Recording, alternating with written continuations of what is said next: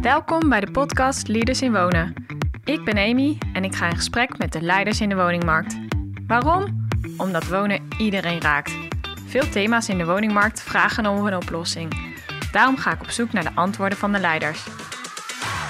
Bovendien wil ik deze mensen leren kennen. Wie zijn het eigenlijk en wat drijft ze? Deze podcast wordt mede mogelijk gemaakt door Cocasa, Kion en RNAB. Vandaag ga ik in gesprek met Martin van Rijn, voorzitter van EDES, de branchevereniging van woningcorporaties. Voordat ik met mijn gast in gesprek ga, introduceer ik hem graag. Martin van Rijn is opgegroeid in Rotterdam en studeerde economie aan de Erasmus Universiteit Rotterdam. Hij werkte als plaatsvervangend directeur-generaal bij het departement van Vrom en was directeur-generaal management en personeelsbeleid bij het ministerie van BZK. Van 2003 tot 2007 was hij directeur-generaal gezondheidszorg bij het ministerie van VWS. Vervolgens was Martin CEO van pensioenuitvoeringsorganisatie PGGM en in 2017 werd hij voorzitter van de raad van bestuur van de Reinier Haga Groep. Sinds 2020 is hij voorzitter van EDES en naast deze functie is hij ook voorzitter van de Raad van Toezicht van de Autoriteit Financiële Markten. Martin is 65 jaar, hij is getrouwd en heeft twee kinderen. Hij woont in Den Haag en houdt in zijn vrije tijd van skiën, fietsen en lezen. Welkom bij Leaders in Wonen. Leuk dat je vandaag uh, met mij in gesprek wil gaan, Martin. Ik zou willen beginnen met uh, een vogelvlucht je carrière door te nemen. En de allereerste is mijn vraag: hoe ben je ooit binnen de politiek uh, terechtgekomen? ja, hoe gaat dat? ik had met een aantal mensen een keer een verhaal geschreven over de toekomst van de langdurige zorg. Met heel veel mensen uit, uit de sector, de sector zorg. dat was opgevallen. Het was een soort agenda voor de toekomst. Uh, toen kreeg ik een gesprek daarover met uh, Diederik Samson. Of ik geloof dat het Wouter Bos was en daarna Diederik Samson. Nou, dat uh, een beetje inhoud, inhoudelijk te praten over, over dat plan en over die toekomst. En toen werd ik op een gegeven moment gebeld. of ik interesse had om staatssecretaris te, te, worden. Toen heb ik gevraagd van hoe lang mag ik erover nadenken? En toen was het antwoord na een half uurtje. En toen heb ik samen met mijn vrouw besloten om het maar te doen. Zo is het gewoon weer gegaan. Kun je me meenemen in uh, de stappen die daarna volgden? Nou ja, het was een, uh, een uh, enorm ingewikkelde tijd. Omdat, dat zijn we een beetje kwijtgeraakt, dat gevoel wel. Maar toen het kabinet aantrad, hadden we, zaten we midden in een enorme financiële economische crisis. Dus het was nou, gewoon spannend om gewoon te bedenken van gaan we dit redden? want, want, het was echt een, een crisis die zijn weergaan niet kende. was de grootste na de crisis van de jaren dertig zo'n beetje, om het maar nou, niet overdreven te zeggen, want zo was het ook echt. En uh, dus je stond nou, zeg maar op het terrein van de langdurige zorg, maar dat gold al voor meer terreinen, of voor de, voor de vraag van hoe zorgen we ervoor dat we aan de andere kant, aan de ene kant zeg maar de langdurige zorg uh, toekomstbestendig uh, maken, aan de andere kant die enorme uh, financiële crisis die er was. En dat, ja, dat ging samen. En ja, dat was een moeilijke, een moeilijke maar ook wel een mooie tijd. Ik zeg zelf altijd als ik terugkijk op die periode van ik vond het per saldo mooi. En uh, dat betekent nog dat er hele lelijke dingen waren, maar ook hele mooie dingen. En dus per saldo vond ik het mooi om te doen. En kun je een paar mooie dingen eruit lichten? Ik denk dat uh, als ik met, uh, met de mensen sprak die bijvoorbeeld in verpleeghuizen werkten of daar verpleegd werden, dan sprak je altijd over de kwaliteit van leven en hoe je kleine dingen kon veroorzaken of van betekenis zijn, zodat het weer een beetje beter werd. En dat inspireerde mij altijd. Uh, dat je dacht van, nou ja, je praat natuurlijk als politicus over systemen en over bekostigingen en over wetten en zo. Die zijn allemaal heel belangrijk, maar dat zijn slechte randvoorwaarden voor wat mensen dagelijks ervaren. Mensen zijn uh, onzeker in die fase en het, uh, zeker wanneer het gaat om ouder worden of dementievraagstukken, dat is echt enorm emotioneel ingrijpend. En om daar iets te kunnen betekenen en iets eh, voor de toekomst te kunnen betekenen, hoe moeilijk ook en hoe onzeker dat ook was, ja, dat vond ik mooi om te doen. Hoe kan je dat altijd dan, ja, dat gevoel hebben dat je dat ook echt kan doen? Want je bent natuurlijk, je staat soms ook best ver van de mensen af als je in de politiek werkt. Ja, maar ik had wel gewoon van gemaakt om minstens eh, twee en soms drie keer per week gewoon op uh, werkbezoek te gaan. Om gewoon met mensen te praten in de instellingen. Uh, als ik het gevoel had van dat het een goede dag was, ging ik s'avonds later eens even op Twitter kijken. En dan kwam je gelijk weer met twee benen in het rail terecht. Dus dan wist je meteen weer van, nou, daar zijn ook mensen die er anders over denken. Maar dat was toch wel belangrijk. Ik had mijzelf als voorgenomen, ik, ik, ik, ben niet een politicus puur zang in de zin, ik ben gewoon de politiek ingekomen, zeg maar. Um, en ik had mij voorgenomen van, ik wil in ieder geval geen dikke huid krijgen. En blijkt dat je daar toch wel heel hard voor moet werken. Want dat, dat heb je wel vrij snel nodig om een beetje bestand te zijn tegen kritiek waarvan je denkt van ja, dat is wel een beetje jammer. maar het relativeert wel. En je zegt, ik ben er eigenlijk een beetje ingerold. Waarom paste, paste die rol zo goed bij jou? Um, nou ja, als je voor vraagstukken staat, dat, dat, dat, geldt, dat geldt voor wonen, dat geldt voor zorg, geldt in zekere zin ook voor pensioenen, de sector waar ik in werkzaam ben geweest. Is dat je van tijd tot tijd voor enorme veranderingen staat, omdat samenleving verandert, of omdat de bevolkingsleeftijd anders wordt, of omdat er financiële crisis is. En dan moet je naar uh, ja, andere verhoudingen toe. En juist dan is het nodig om partijen met elkaar te kunnen verbinden. Uh, omdat als dan iedereen zijn eigen belang blijft verdedigen, dan schiet je niet op. Dus het verantwoordelijkheid nemen voor de verandering en tegelijkertijd in de gaten houden van wat betekent dat voor de mensen waar het om gaat. Dat is iets wat me altijd uh, heeft uh, geboeid. Ja. En hoe doe je dat? Ja, dat is ook dat is voor een deel intuïtie, dat is voor een deel praten, dat is voor een deel erachter komen van wat mensen beweegt. Dat is de waarom vraag stellen. Of uh, de vraag stellen van waar staat dat dan? Van waarom doen we het dan niet zo? Of, dus dat is een beetje normaal doen. Ja, zo. Kan je nog iets meer vertellen over de keuzes die je vervolgens hebt gemaakt in, in je carrière? Want je bent na de politiek heb je natuurlijk nog een aantal andere functies gehad. Um, ja, wat is dan belangrijk in de keuzes die je hebt gemaakt? een beetje ook wat er in de politiek wel speelde, maar dan anders. Je, um, um, het, het, gaat altijd om systemen en geld. Hè? Dat, is, dat is iets wat, wat in heel veel uh, arrangementen zeg maar, voorkomt. En het gaat of behoort ook altijd of vooral te gaan over mensen. En die verbinding moet je altijd zien te leggen. En, of, en, en zorg en wonen en pensioen zijn zulke fundamentele dingen die gaan over zeg maar, de materiële kant. Hè? Hoeveel geld is er en hoeveel geld is er straks. Maar beïnvloedt ook gewoon heel letterlijk de levens van mensen. Hoe, hoe, ze kunnen leven, hoe ze kunnen wonen, hoe ze, hoe ze verzorgd worden. Met alle onzekerheden van dien. Nou ja, die verbinding die heeft me altijd gefascineerd. En um, nou ja, sinds een jaar ben je bij Edes uh, werkzaam. Wat viel je op toen je startte bij Edes? Nou, het, het, is ook een beetje thuiskomen voor mij. Want ik ben natuurlijk mijn uh, loopbaan in het allereerste begin bij economische zaken gewerkt toen ik nog studeerde. Maar daarna bij het ministerie van Volksvesting aan de slag gegaan. En dus het was ook een beetje thuiskomen. Ik kende nog heel veel mensen uit de sector. Ik heb de volksvestingssector en zeker de corporatiesector altijd gezien als een club waarvan mensen die met heel veel betrokkenheid bij de materie zeg maar, bezig waren, met het wonen. Dus dat herkende ik hier ook. Uh, dus dat vond ik mooi.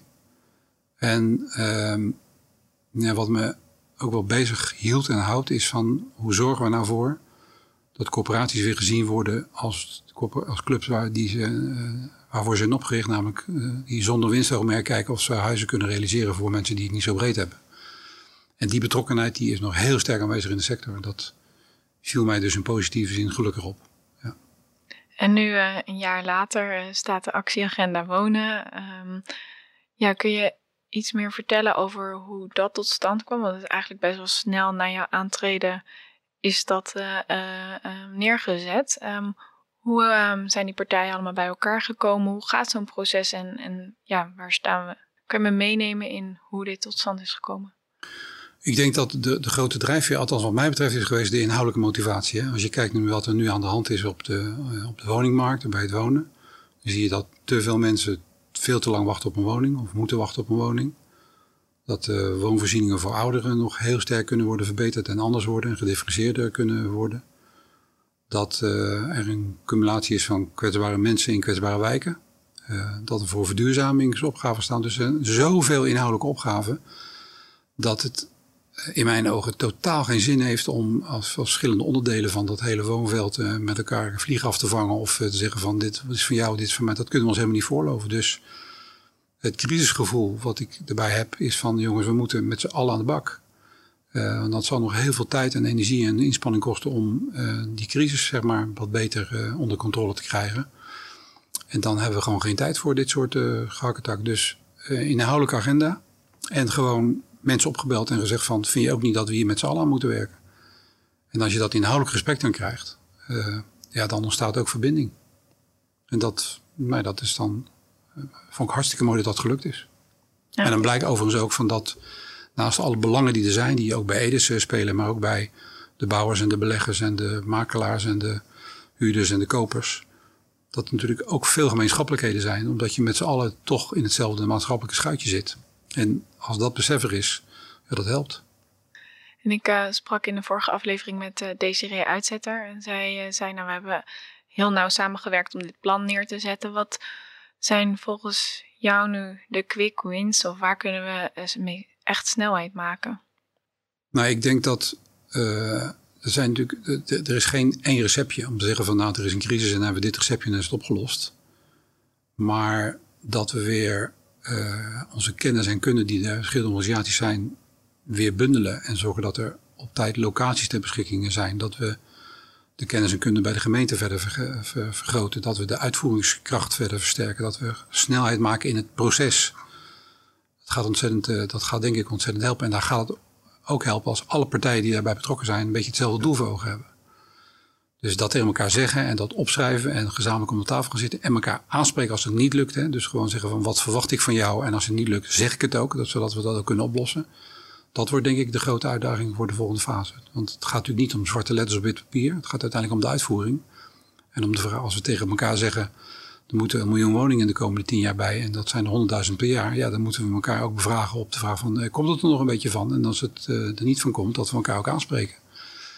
En uh, dat we uh, in elke sector voor zichzelf ook aangaan. Dat je ook jezelf uh, kritisch kan uh, bejegenen. Dat je ook jezelf kan aanspreken. Of dat je organiseert dat je aangesproken wordt.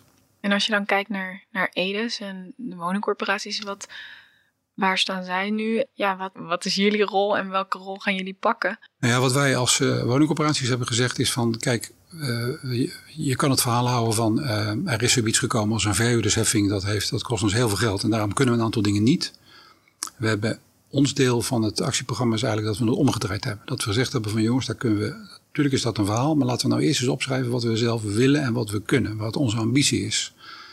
dat betekent van uh, hoeveel woningen zouden we willen en kunnen bouwen, hoeveel woningen kunnen we verduurzamen, wat is onze bijdrage aan leefbare wijken, wat doen we aan betaalbare huren. Laten we dat gewoon opschrijven, cijfers erbij, kwantitatief en zeggen van hier zijn wij op aanspreekbaar.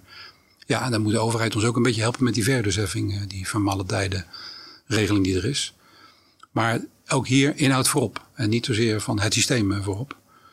En wat ik merkte in de sector is, van toen we zeiden van ja, wat is onze eigen ambitie? Laten we dan nou in ieder geval dat opschrijven. Dat er allemaal lichtjes in de ogen kwamen. Dat al die bestuurders zeiden van ja, maar dat willen we ook. En dat, dat, dat inspireert ook om te zien van waar zijn wij voor in het leven geroepen. Dus dat vind ik mooi. En kun je daar iets meer over vertellen? Uh, even specifiek wat jullie doelen dan nu zijn? Er is dat enorme woningtekort, wat, wat ook gewoon een tekort aan woningen letterlijk is. Hè, dat, daar moeten gewoon woningen bij komen. Niet alleen van de corporatiesector, maar toch zeker wel een derde daarvan of zo, 30 procent. Dus dat betekent een verdubbeling van de productie van woningen van, van de woningcorporaties. Uh, we hebben gezegd van hoeveel woningen moeten we eigenlijk verduurzamen. Won woningcorporaties beheren het grootste deel van de woningvoorraad. En een groot deel van de klimaatdoelstellingen moeten in de woningvoorraad worden bereikt. Dus we hebben gewoon opgeschreven van hoeveel woningen we dan denken dat dat opgeknapt zouden kunnen worden. Nou, het zijn echt duizenden. Er zijn er gewoon cijfertjes van. Uh, we hebben ook gezegd bij alle investeringen die we doen in woningen en in verduurzaming gaat het misschien vooral om de leefbaarheid van wijken, waarin kwetsbare mensen wonen en die te maken krijgen met al die veranderingen. Dus dat betekent dat corporaties ook een taak hebben om samen met anderen te kijken wat dat betekent voor wijken. Dus meer samenwerking tussen woningcorporaties, zorginstellingen, welzijnsinstellingen, politie, misschien wel onderwijs. Wat ook meer ruimte nodig maakt voor corporaties. Mogen ze dat dan? Of uh, zitten we nog steeds een beetje in de klem van durven we dat wel te doen? Maar daar hebben we ook eh, een aantal ambities op opgeschreven. We hebben samen met de Woonbond al eerder afspraken gemaakt over een gematigd huurbeleid. Wat natuurlijk voor corporaties hartstikke gevoelig is, hè, want dat beïnvloedt je inkomstenstroom voor de toekomst. Maar toch slagen we erin om daar met hen een gematigd huurbeleid af te spreken. En dat hebben we gewoon met cijfertjes belegd. Dus uh, hoeveel woningen, hoeveel woningen verduurzamen, wat voor samenwerking in leefbare wijken, hoeveel woningen voor ouderen, uh, wat doen we aan betaalbare huren. En dat leidt eigenlijk tot een heel groot investeringsprogramma. Als je alle cijfers bij elkaar zou optellen, dan kom je wel iets van voor die komende tien jaar aan 140 miljard of zo. Dus uh, alleen aan dek. Plan ligt er. De partijen willen met z'n allen. Kabinet, die moet nog mee? Of denk je, die zijn eigenlijk al wel mee? Ik denk dat in gevoel iedereen wel mee is. Uh, dus we leven natuurlijk in de fase dat iedereen een beroep doet op het nieuwe kabinet en zeggen van er moet dit en er moet dat. Dus dat maakt het altijd wel weer spannend en zo. Tegelijkertijd, als je alle verkiezingsprogramma's leest en als je iedereen hoort over de woningmarkt, dan, ja, dan kan ik me niet voorstellen dat er niks uh, gebeurt. Zou trouwens heel slecht zijn. En dat zou ook toch grote gevolgen leiden. Want we hebben nu al een crisis en dat wordt dan alleen maar erger. Dus ik ga ervan uit dat dat gebeurt. Maar het blijft wel spannend. En ik weet een beetje hoe het werkt. Dus het is, uh, je, je kan niet zeggen van het is geregeld als het nog niet geregeld is. Zou je nog iets meer willen vertellen over de beleidsdoelen van EDES of daar iets aan toe willen voegen? Nou, ik denk, um, je, je, je kan uh, kijken van wat staat ons te doen. Hè? Dat zijn die grote maatschappelijke opgaven die er zijn. Woning realiseren, verduurzamen, leefbare wijken, betaalbare woningen. Zorgen voor woon-zorgcombinaties. Dat, dat is denk ik ook een vrij nieuw element waarin we zeggen van wonen en zorg zullen veel meer met elkaar verbonden worden. Heeft ook natuurlijk te maken met, ik heb een tijdje in de zorg gewerkt. Je merkt van dat voor veel ouderen de wijze waarop gewoond kan worden en welke zorg je nodig hebt, dat dat een beetje per levensfase verschilt. En we komen straks is een kwart van de Nederlandse uh, bevolking is boven de 65 en zal op een of andere manier een zorgvorm nodig hebben. En uh, het is nu vaak, het is of thuis of in een tehuis, terwijl je waarschijnlijk 30, 40, 50, 100 verschillende tussenvormen hebt.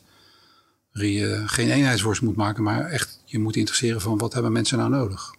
En dat betekent veel meer samenwerking en veel meer woonzorgvormen die we gaan moeten ontwikkelen, die al ontwikkeld worden. Dus dat is denk ik een element waar we nog heel veel verder dingen kunnen, uh, kunnen gaan bereiken. Dus dat is een, nou niet zozeer een nieuw voornemen, maar wel een veel meer op de voorgrond tredend voornemen. En ik denk ook goed is om, uh, mijn, mijn droom zou zijn om zeg maar corporaties weer midden in, het, uh, in de, in de uh, in de maatschappij te krijgen. Het gevoel is toch een beetje ontstaan, ook door incidenten uit het verleden, van ja, die corporaties, dat zijn. Dat, was, dat waren de grote auto's en dat is al twintig jaar geleden, terwijl dat nog in onze hoofden zit. Terwijl de woningcorporaties, ja, uh, is iets om ongelooflijk trots op te zijn. Wij hebben in, in ons land hebben we geen steden zoals bijvoorbeeld Parijs, waar banlieues zijn waar je eigenlijk niet komt. En hoe komt dat? Omdat we sociale verhuurders hebben. Dus daar moeten we gewoon heel trots op zijn, dat moeten we koesteren. Maar corporaties moeten ook laten zien wat ze dan uh, presteren. En uh, nou, het zou mooi zijn om corporaties weer meer in, midden in dat maatschappelijk debat uh, te krijgen. En um, hebben we in Nederland genoeg corporatiewoningen? Nou, ik denk dat het kort antwoord nee is. je kan, wat je ziet is dat in heel rap tempo de woningvoorraad is gestegen van 7 naar 8 miljoen. Maar als je kijkt naar het aandeel van de corporatiewoningen erin, ja, dat is gewoon gedaald. en dat betekent dat er nog heel veel werk te verzetten is, omdat de behoefte aan sociale huurwoningen groter is dan ooit. En waarom is die behoefte groter dan ooit? Omdat er veel mensen zijn die elke maand hun, hun, inkomen moeten omdraaien om te kijken of ze de huur nog kunnen betalen. En dat betekent dat als we ook die mensen willen zorgen dat we ze goed en betaalbaar kunnen wonen, moeten er gewoon sociale huurwoningen worden gerealiseerd. En dat betekent dat bij alle nieuwbouwplannen, ja, dan moet je gewoon eisen dat er 30% sociale woningen worden, worden gebouwd. En niet sociale woningen voor vijf jaar, voor tien jaar, maar gewoon voor altijd. Er zijn nu ook woonprotesten. Wat, wat zegt dat eigenlijk? Dat er nu gewoon geprotesteerd wordt voor wonen? Ja, nou, we hadden het er vanmorgen al even over. En we zeiden tegen elkaar van ja, het is over heel lang geleden dat mensen de straat op uh, gaan voor uh, goed en betaalbaar wonen. Maar het is natuurlijk hartstikke begrijpelijk. Uh, als je kijkt naar de wachttijden van, van jonge mensen die al heel lang op een woning wachten of waarin ze op de woningmarkt begeven, of het nou huur of koop is en dat het onbetaalbaar is. Hè. Als je niet in de sociale huursector terecht kan, dan zit je al gauw op 1200 euro of meer in de huursector. En als je woning gekoopt moet je boven de vraagprijs bieden. Ja, dat is natuurlijk waanzinnig. Dus het is heel goed te begrijpen dat mensen er boos over worden en verontwaardigd over. En zeggen van, hoe zit dat eigenlijk? En wonen is een grondrecht. Dus ik snap het wel. Ik weet niet of we met alle punten eens zijn, maar wel eens met het feit van dat dit een noodkreet is waar, waar je niet aan kan ontkomen. En dus uh, goed dat het plaatsvindt. Is er nog iets waarvan je zegt, daar is eigenlijk te weinig aandacht voor in Den Haag? Of dat is toch wel een grote misperceptie die er nu bestaat in de woningmarkt? Nou, uh, kijk, uh, corporaties, de corporaties van vroeger, ik wou bijna op z'n Haags vroeger zeggen, die bouwden ook voor de politieagent, de leraar, de verpleegkundige. Er is een tijd geweest waarin gezegd werd van nou dat moet eigenlijk niet. Hè. Je moet je richten op de doelgroep, op de mensen met een bescheiden inkomen. En voor die mensen, dat moet de markt doen. En wat is gebleken is van corporaties mochten niet en de markt deed het niet. En ik denk dat, dat, dat die misperceptie er echt uit moet. Uh, als je wil van dat we ook mensen perspectief bieden, ook als je een beetje meer verdient, van dat je dan ergens terecht moet kunnen, dan moet je ook zorgen dat corporaties de ruimte krijgen om ook op dat stuk ja, hun uiterste beste te doen. En dus die ruimte moet gewoon worden vergroot. En dat is lastig, hè, want dat raakt aan allerlei discussies van wat de taak en plaats van corporaties is. Hoe zit het dan met Brussel en uh, mag de markt dan wel of niet? Dus ik hoop dat ook de institutionele beleggers zeggen van ja, dat zien wij ook. Moet ook eigenlijk veel meer samenwerking komen tussen woningcorporaties en beleggers, wat mij betreft. Maar dat is een perceptie die echt anders moet. En misschien een mooi haakje. Volgende week, volgende aflevering spreek ik met Gertjan van der Waan van IVBN. Welke vraag zou je hem voorleggen als je dit nu zo noemt? Op welke manier gaan we er samen voor zorgen dat jonge mensen en mensen die ietsje meer verdienen van middengroepen ook gewoon een kans hebben op de woningmarkt? Omdat het anders er geen doorstroming is en het nog veel harder verstopt. Dat is echt nodig. Ik, ik, ik kom nog uit de tijd toen ik bij Volksvesting werkte, dat we met grote beleggers, pensioenfondsen aan tafel zaten om te kijken van hoeveel woningen er gerealiseerd kunnen worden in samenspraak tussen beleggers en woningcorporaties. Hè. De 4000 ABP-woningen in Amsterdam ben ik nog bij betrokken geweest. Ja, waarom doen we dat soort dingen niet meer? Dat moet gewoon. En waarom doen we het niet meer, volgens jou? Een veelheid van dingen. Dus uh, te veel discussie over wie doet wat. Uh, we dachten misschien een tijdje van, nou, het is klaar. Of het is voor beleggers zijn andere beleggingen nog veel interessanter. Het is misschien hartstikke leuk om in Singapore te beleggen in een tol voor een brug. Terwijl je op die moeilijke Nederlandse woningmarkt, dat is natuurlijk veel ingewikkelder, maar het moet gewoon wel. Zijn er nog onderwerpen of punten waarvan je zegt, dat heb je nog niet gevraagd bij dit onderdeel en dat moet ik toch wel echt benoemen? Um, ja, dat heeft te maken denk ik met, als je naar die grote maatschappelijke opgaven kijkt, dat je uh, niet alleen maar binnen het wonen, maar dat je eigenlijk nog veel breder dan het wonen moet gaan kijken. Uh, als je kijkt nu naar die, nou, bijvoorbeeld die bouwopgave. Uh, laten we nou eens vanuit gaan dat we die 100.000 woningen per jaar kunnen bouwen. En dat we daar capaciteit voor kunnen regelen. Um, die 100.000 woningen per jaar, dan bouw je elk jaar een stad. Nou, dan zou het allemaal niet bij elkaar zitten, dus, maar goed. 100.000 woningen. Dan moet je ook nadenken over de mobiliteit. Moet je ook nadenken over de energietransitie. Moet je ook nadenken over, wat betekent dat voor de landbouwgrond? Moet je ook nadenken over... Uh, groene stedelijke ontwikkeling. Dus mm, ja, niet zozeer voor het eerst, maar voor het eerst in de omvang komen een aantal hele grote vraagstukken rondom klimaat, bouwen, energietransitie, eh, landbouw eh, komen samen. En dat vereist een enorme nieuwe samenwerking tussen heel veel verschillende belangen. En dat doet zich zo'n vraagstuk van verbinding weer voor op een veel hoger niveau. Hoe zorgen we nou voor dat als we dit soort dingen dan gaan doen, dat het niet een probleem wordt. Hè, van eh, ik heb dit belang en jij hebt dit belang. Oh, dan moeten we dat naast elkaar dringen. Of we gaan eerst woningen bouwen en daarna denken van oh oeps, moet, die woningen moeten worden ontsloten. Dat we van begin af aan al ja, een gebiedsgerichte ontwikkeling uh, van de grond brengen. Die, met, die al die verbindingen tot stand brengt. En wat we in Nederland een beetje ontwend zijn, is dat we een echt lange termijn agenda hebben. Klimaat, wonen, energietransitie, dat zijn vraagstukken van de komende 15, 20 jaar. En we denken in cycli van één of vier jaar als we nou praten over een kabinet. En dat, dat kan gewoon niet.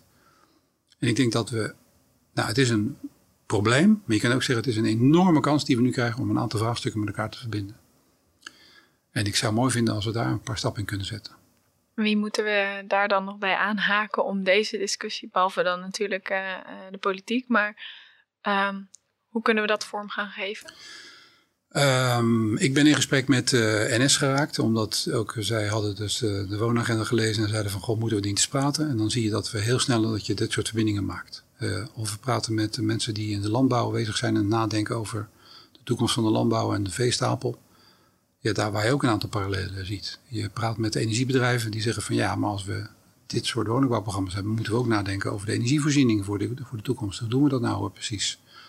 Dus uh, gewoon mensen benaderen die daar verantwoordelijkheid dragen. En zeggen van zullen we praten. En wat ik ook wel mooi vind om te zien is dat de verschillende departementen, de, zeg maar de, de, de ambtelijke bazen van de departementen, de directeur-generaal, van die verschillende departementen nu veel meer bij elkaar zitten. En ook veel meer elkaar opzoeken en ook met ons en andere uh, organisaties spreken om te kijken hoe kunnen we dit nou veel meer gezamenlijk gaan doen. Nou, het is hopeloos ingewikkeld en er zijn natuurlijk heel veel problemen. Maar ook fantastisch om aan te werken. Omdat iedereen het gevoel krijgt van ja, het is ook een beetje nieuw of nooit. Je gaf eerder in het gesprek aan, als ik dan bij de zorg ben en uh, een medewerker zie die dan vol bevlogenheid zijn werk doet, dan, dan denk ik, daar doe ik het voor.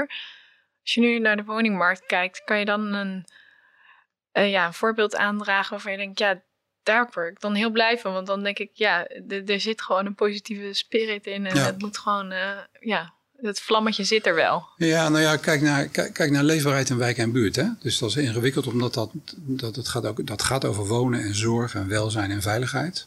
En als je dan, dan in uh, kwetsbare wijken rondloopt uh, en je praat met de professionals van al die organisaties die los van beleid en los van een organisatie met elkaar aan de tafel gaan zitten en praten over een gezin waar het moeilijk is of waarin er een incident in de wijk is gebeurd en gekeken wordt van hoe kunnen we dat nou uh, oplossen dan gaan die mensen bij elkaar zitten en maken ter plekke uh, met elkaar een oplossing. En die, die professionals, als wij als organisatie erin slagen om die professionals in de wijk een beetje mandaat te geven, een beetje ruimte te geven om te praten over de problemen die zij ervaren, ja, dan, dan zie je dat het gaat glanzen. En het is allemaal hartstikke ingewikkeld, want, uh, dat, want dat, is, dat is nooit klaar en zo. Maar als we die mensen in die wijk de ruimte kunnen geven om dat soort vraagstukken aan te kunnen, dan zijn we een hele slag verder. Dus, en daar word ik wel, dat vind ik dan mooi, daar werken jonge mensen die uh, uh, met de buren, met de buurt in gesprek zijn over de vraag van hoe kunnen we de overlast verder beperken. Of daar werkt een Marokkaanse man die er al twintig jaar woont en die in het weekend de buurt in de gaten houdt en samen met de operatie kijkt van hoe de rotzooi een beetje minder kan worden. Dat is toch mooi? Ja. Ja, dat is denk ik ook de, de basis van wonen. Dat je fijn woont. En dat, dat je omgeving waar je in woont. Uh, dat je je veilig voelt en dat je je leven kan leiden. Ja. mooi. Um, misschien ook een mooi bruggetje naar, naar jouzelf. Uh, hoe ben je zelf opgegroeid? Uh, ik had wel een mooie jeugd. In de zin van dat ik... Ik was enig kind. Dus ik had veel aandacht van mijn ouders, denk ik. Dat, weet je, dat realiseer je natuurlijk zelf niet. Maar ik denk dat dat zo is. opgegroeid in Rotterdam-Zuid. wat nou, geen rijke wijk was. Met um, een vader die scheepstimmerman was. Waarvan ik wel meegekregen heb van luister eens, er komt niet vanzelf in het leven. Je moet er wel hard voor werken. en dan, nou, dan heb je de kans dat je, dat je het wat beter krijgt.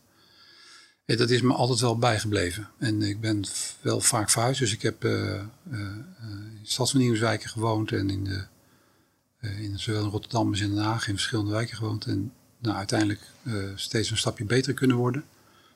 En dat gun je eigenlijk iedereen. En uh, daar moet je zelf wat voor doen en daar moet je ook een beetje geluk voor hebben. En ehm, nou, je moet er ook hard voor werken. En wat heb je echt van thuis meegekregen qua normen en waarden? Um, rechtvaardigheid, denk ik. niet, niet bij laten zitten dat als er onrecht is, dus daar kun je wat aan doen, moet je ervoor werken. En ik denk dat ik van mijn moeder heb meegekregen de nuance. Van er is altijd een verhaal achter een verhaal. Dus uh, als er iets was of zo, en je, gaf dan een mening en dan zei mijn moeder altijd van, nou ja, kijk ook even waarom iemand dat nou zegt. En dat heeft me wel bijgebracht van, probeer ook een beetje erachter te komen waarom, wat, wat mensen drijft. En hoe was het om zelf uh, te gaan studeren terwijl je vader denk ik dan niet die achtergrond heeft gehad? Mm -hmm. Hoe was dat voor jou? Ja, je denkt er op dat moment niet zo bij na, denk ik. Maar tegelijkertijd had je wel een beetje het gevoel van... ja, ik moet wel mijn best doen, want dit moet wel lukken. Dus je, ik was niet een student wat... Ik, ik was geen lid van een studentenvereniging of zo. Ik was gewoon iemand die probeerde uh, hard te werken. Ja. En um, wat was eigenlijk je eerste eigen zelfstandig huis? Ja, ik heb toen uh, een woning gekocht. En dat was wel heel bijzonder, omdat mijn ouders zoiets hadden van, uh, zou je dat wel doen, jongen? En ik had het gevoel van, ja, dat... nou, ik vond het een leuk huis. Toen ik op, en dat, ja, dat blijkt dan achteraf een goede beslissing te zijn. Maar dat weet je op dat moment ook helemaal niet. Mijn eerste huis dat ik kocht had een rentepercentage van 12,4. Tja. Dat is een andere rentestand dan nu. Dat is een andere rentestand dan nu, ja. en, um, en welke toegevoegde waarde wil jij hebben in, uh, binnen de woningmarkt of binnen de samenleving? Nou, het gevoel van dat je heel veel vraagstukken alleen maar samen kunnen worden opgelost. En uh, dat het heel goed is om voor je eigen belang op te komen, maar dat je altijd moet kijken van wat is het belang van de ander en hoe kun je het samen doen. Want de vraagstukken die we nu krijgen, dat geldt trouwens heel macro. Hè? De klimaatvraagstukken kun je als land niet in je eentje doen. Veiligheidsvraagstukken kun je ook als land niet in je eentje doen. Maar dat geldt op het hogere niveau en het geldt op het middenniveau en het geldt op het lagere niveau en het geldt op het niveau van de wijken en buurten. Heel veel vraagstukken moet je alleen, uh, kun je alleen oplossen als je dat samen doet. En dat drijft mij eigenlijk altijd probeer nou altijd te zoeken naar van waar de gemeenschappelijkheden zitten. Tegen, soms tegen beter weten in. En waar ben je het meest trots op in je loopbaan tot nu toe? Toen ik, uh, toen ik staatssecretaris was uh, en ik uh, ons met de langdurige zorg moesten bezighouden. Ik zei net al dat enorme dilemma van de noodzaak tot hervormen en de financiële economische crisis. maakte ik me heel veel zorgen over de kwaliteit van de ouderenzorg voor met name dementerende die niet meer zelf keuzes konden maken en die totaal afhankelijk waren hoe het ging. En dat vond ik niet goed genoeg. En terwijl je enorm veel, uh, nou ook financiële vraagstukken had. Uh, en uh, op het eind tegen alle stroom in is er heel veel extra geld gekomen voor de verpleeghuiszorg. En sommigen noemen het zelfs een politieke misdaad, geloof ik. maar ik weet niet zeker of het trots het goede woord is, maar ik was wel heel blij dat het zo gebeurde. Ja. Omdat ik toen het gevoel had van, nou, we kunnen weer even vooruit, ondanks, ondanks alles. Hoi. En hoe uh, verander je, of uh, hoe verander je zaken binnen, binnen je organisatie? Je zei al het verbinden, maar. Wat ik ontzettend mooi vind, ook van de sector, is uh, zeg maar de Vestia-problematiek die we hebben. Nou, een bekende dat we nu tien jaar verder zijn en dat we eigenlijk nog geen uh, zicht op een oplossing hadden van met name gericht op de huurders van Vestia, die, uh, waarvan ze ja, terecht zeiden van ja, hoe zit het met ons onderhoud van de woningen? En dat we als sector tegen elkaar gezegd hebben van we gaan dit oplossen. En we gaan met z'n allen een bijdrage leveren om uh, het Vestia-probleem voor de toekomst op te lossen. En dat is echt, echt heel mooi, hè? want dat betekent dat iedereen in zijn eigen organisatie de discussie moet voeren, gaan we dit nou doen of niet? En nou, dat is gelukt. Dat vind ik gewoon fantastisch. En, uh, en dat zegt iets over de betrokkenheid en de verantwoordelijkheid en de solidariteit in de sector. Dan ben ik weer even heel trots op uh, de sector waar ik werk. Ja, heb in de introductie al gezegd dat je heel erg houdt van, uh, van lezen. Um, wat zijn boeken die je, die je zijn bijgebleven? Ik denk dat in mijn jeugd, een beetje eind middelbare school, las ik het boek De Zaak 4061 van Harry Mulisch. Dat gaat over het uh, proces van Eichmann. Uh, en dat ging over de vraag van, zit hij nou een slecht mens of zijn de omstandigheden zodanig dat je iedereen een slecht mens kan worden? Het boek drijft een beetje in die laatste richting en daar schrok ik nogal van. In de zin van, nou ja, het, het, maakt dus uit welke keuzes je zelf maakt. En dat je niet kan zeggen van hij is goed en hij is slecht, maar dat dat ook een voortdurend gevecht behoort te zijn misschien wel. Uh, dus dat boek heeft me wel beïnvloed in de zin van uh, dat, dat het toe doet wat je zelf doet. En dat het niet, niet alleen maar de omstandigheden zijn. En zijn er boeken die je nog wel eens cadeau geeft aan iemand?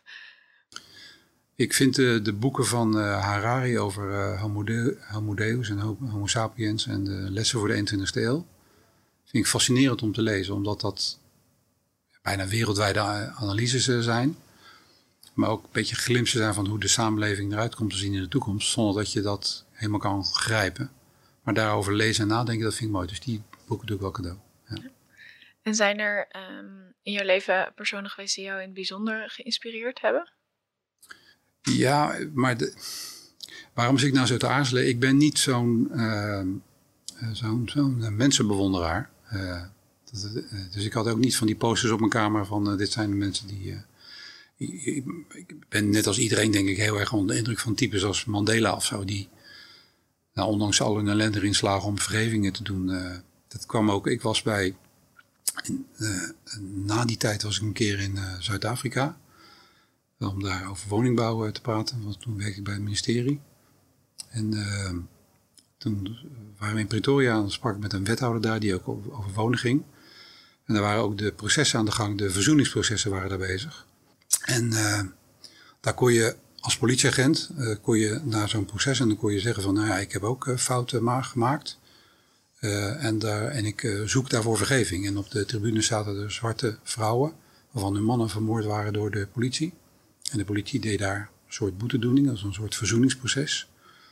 En ik was daar met die wethouder in de, was in de kantine, we zaten te lunchen. En die zeiden, we moeten even weg. En toen liep hij naar een tafeltje waar politieagenten zaten en die hij ging ze heel veel succes wensen voor de komende uren waarin ze daar waren. En toen zei ik van, joh, leg nou eens uit hoe dat nou zit. Want hij zei, ja, deze mensen hebben ook eh, mijn familie vermoord. Maar ja, ik zat bij het ANC en ik heb ook hele vervelende dingen gedaan. En we moeten als samenleving moeten we toch verder.